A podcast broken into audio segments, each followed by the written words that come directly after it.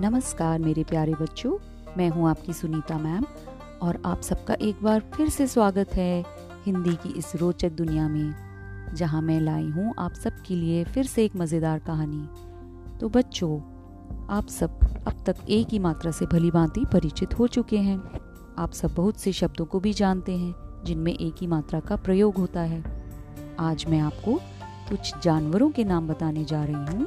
जिनके नाम में एक ही मात्रा का प्रयोग हुआ है, जैसे कि शेर, भेड़िया, नेवला, मेंढक, भेड़, मेमना आदि। बच्चों, हम में से ज़्यादातर लोग जानवरों की महत्ता को कभी समझ ही नहीं पाते हैं और उन्हें हमेशा ही हीन दृष्टि से देखते हैं मतलब कि उन्हें हम अपने से छोटा समझते हैं। तो हमें जानवरों की महत्ता समझनी चाहिए और इसे समझाने के लिए मैं आपको एक बहुत ही अच्छी कहानी सुनाने जा रही हूँ और उम्मीद है आपको पसंद भी आएगी। कहानी का नाम है, सबसे बड़ा कौन? आसमान में बादल छाए होने के कारण उस समय काफ़ी अंधेरा था। हालाँकि घड़ी में अभी चार ही बजे थे, लेकिन इसके बावजूद लग रहा था जैसे शाम के छह बज रहे हों।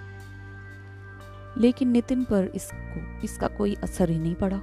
वह अपने हाथ में गुलेल लिए सावधानी पूर्वक आगे की ओर बढ़ रहा था। उसे तलाश थी किसी मासूम जीव की, जिसे वह अपना निशाना बना सके। नन्हे जीवों पर अपनी गुलेल का निशाना लगाकर नितिन को बड़ा मज़ा आता। जब वह जीव गुलेल की चोट से बिलबिला उठता तो नितिन की प्रसन्नता की कोई सीमा ना रहती। वह खुशी से नाच उठता। अचानक नितिन को लगा कि उसके पीछे कोई चल रहा है। उसने धीरे से मुड़कर देखा। देखते ही उसके पैरों के नीचे की ज़मीन निकल गई मतलब वो एकदम डर गया और वह एकदम से चिल्ला पड़ा। उसके बीस कदम पीछे दो भेड़िए चले आ रहे थे। अब नितिन डर से कांपने लगा।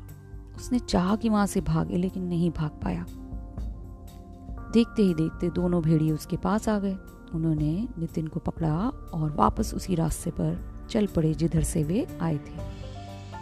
कुछ ही पलों में नितिन ने अपने आप को एक बड़े से चबूतरे के सामने पाया। चबूतरे पर जंगल का राजा शेर बैठा था और उसके सामने जंगल के सारे जानवर बैठे हुए थे। नितिन को ज़मीन पर पटकते हुए उनमें से एक भेड़िए ने राजा को कहा स्वामी।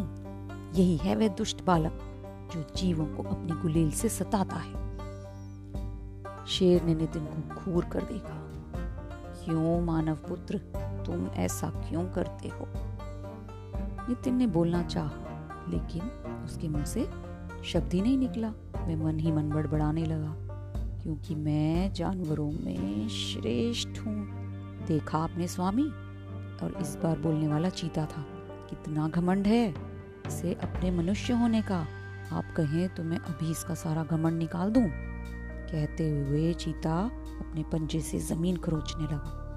नितिन हैरान कि भला इन लोगों को मेरे मन की बात कैसे पता चल गई? लेकिन चीते की बात सुनकर वह भी कहाँ चुप रहने वाला था? वह पूरी ताकत लगाकर बोल ही पड़ा हाँ मनुष्य तुम सब जीवों से श्रेष्ठ है, महान है और ये प्रकृति का नियम है कि बड़े लोग हमेशा छोटों को अपनी मर्ज़ी से चलाते हैं।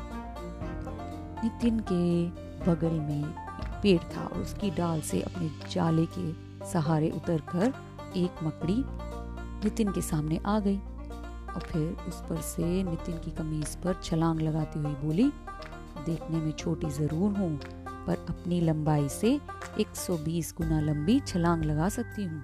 क्या तुम मेरा मुकाबला कर सकते हो? कभी नहीं। तुम्हारे अंदर इतनी ताकत कहाँ?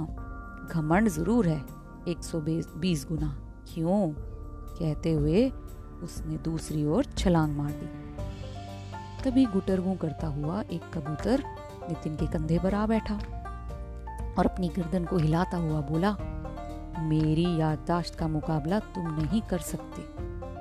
दुनिया के किसी भी कोने में मुझे ले जाकर छोड़ दो। मैं वापस अपने स्थान पर आ जाता हूँ। नितिन सोच में पड़ गया और सर नीचा करके ज़मीन पर अपना पैर रगड़ने लगा। ठीक उसी समय नितिन के कपड़ों से निकलकर एक खटमल सामने आ गया और धीरे से बोला, सहन शक्ति में मनुष्य मुझसे बहुत पीछे है। यदि एक साल भी मुझे भोजन ना मिले तो हवा पीकर जीवित रह सकता हूँ। तुम्हारी तरह नहीं कि एक वक्त का खाना ना मिले तो आसमान सर पर उठा लेते हो।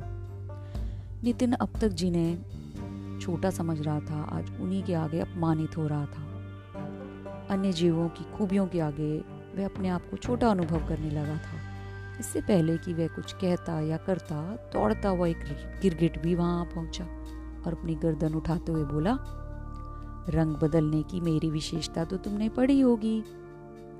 पर इतना और जान लो कि मैं अपनी आँखों से एक ही समय में अलग अलग दिशाओं में एक साथ देख सकता हूँ, मगर तुम ऐसा नहीं कर सकते। कभी नहीं कर सकते। अब दोनों भेड़ियों के बीच खड़ा नितिन चुपचाप सब कुछ सुनता रहा। भला वह जवाब देता भी तो क्या? उसमें कोई ऐसी खूबी भी तो नहीं थी जिसे वह बोल पाता। वह तो सिर्फ़ दूसरों को सताने में ही आगे रहता था। तभी चीते की आवाज़ सुनकर नितिन चौंका। वह कह रहा था, खबरदार, भागने की कोशिश मत करना, क्योंकि मैं दुनिया का सबसे तेज भागने वाला जानवर हूँ। अब क्या था? एक पल के लिए वहाँ सन्नाटा छा गया। सन्नाटे को तोड़ते हुए शेर ने बात आगे बढ़ाई। अब तो तुम्हें पता हो गया होगा, नादान बच्चे, कि तुम इन जीवों में कितने महान हो। अब जरा तुम अपने घमंड को पीछे रखो और कोशिश करो कि हमेशा इस बात का ध्यान रहे कि सभी जीवों में कुछ न कुछ विशेषताएँ पाई जाती हैं। सभी जीव आपस में बराबर होते हैं, ना कोई किसी से छोटा होता है, ना कोई किसी से बड़ा। समझे? लेकिन इसके बाद भी यदि तुम्हारा स्वभाव नहीं बदला और तुम जीव जंतुओं को सताते रहे तो तुम्हें इसकी कठोर से कठोर सजा मिलेगी। यह बोला एक हाथी और उसने नितिन को अपनी सून में लपेटा और ज़ोर से ऊपर की ओर उछाल दिया। नितिन ने डर के मारे आँखें बंद कर ली। लेकिन जब उसने दोबारा अपनी आँखें खोली तो ना तो वह जंगल था और ना ही वे जानवर। वह तो अपने बिस्तर पर लेटा हुआ था। इसका मतलब है कि मैं सपना देख रहा था। नितिन मन ही मन बड़बड़ाया। उसने अपनी पलकों को बंद कर लिया और करवट बदल ली। हाथी की कही हुई बातें अभी भी उसके कानों में गूंज रही थी।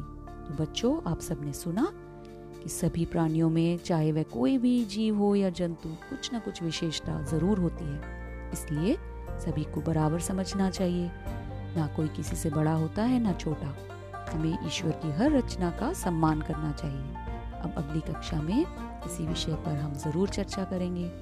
तब तक के लिए विदा और हाँ याद रखिएगा कि पशु या जानवर कोई चीज़ नहीं है, बल्कि जीवित जीव हैं, जो हमारे सम्मान, दोस्ती और साथ के योग्य हैं।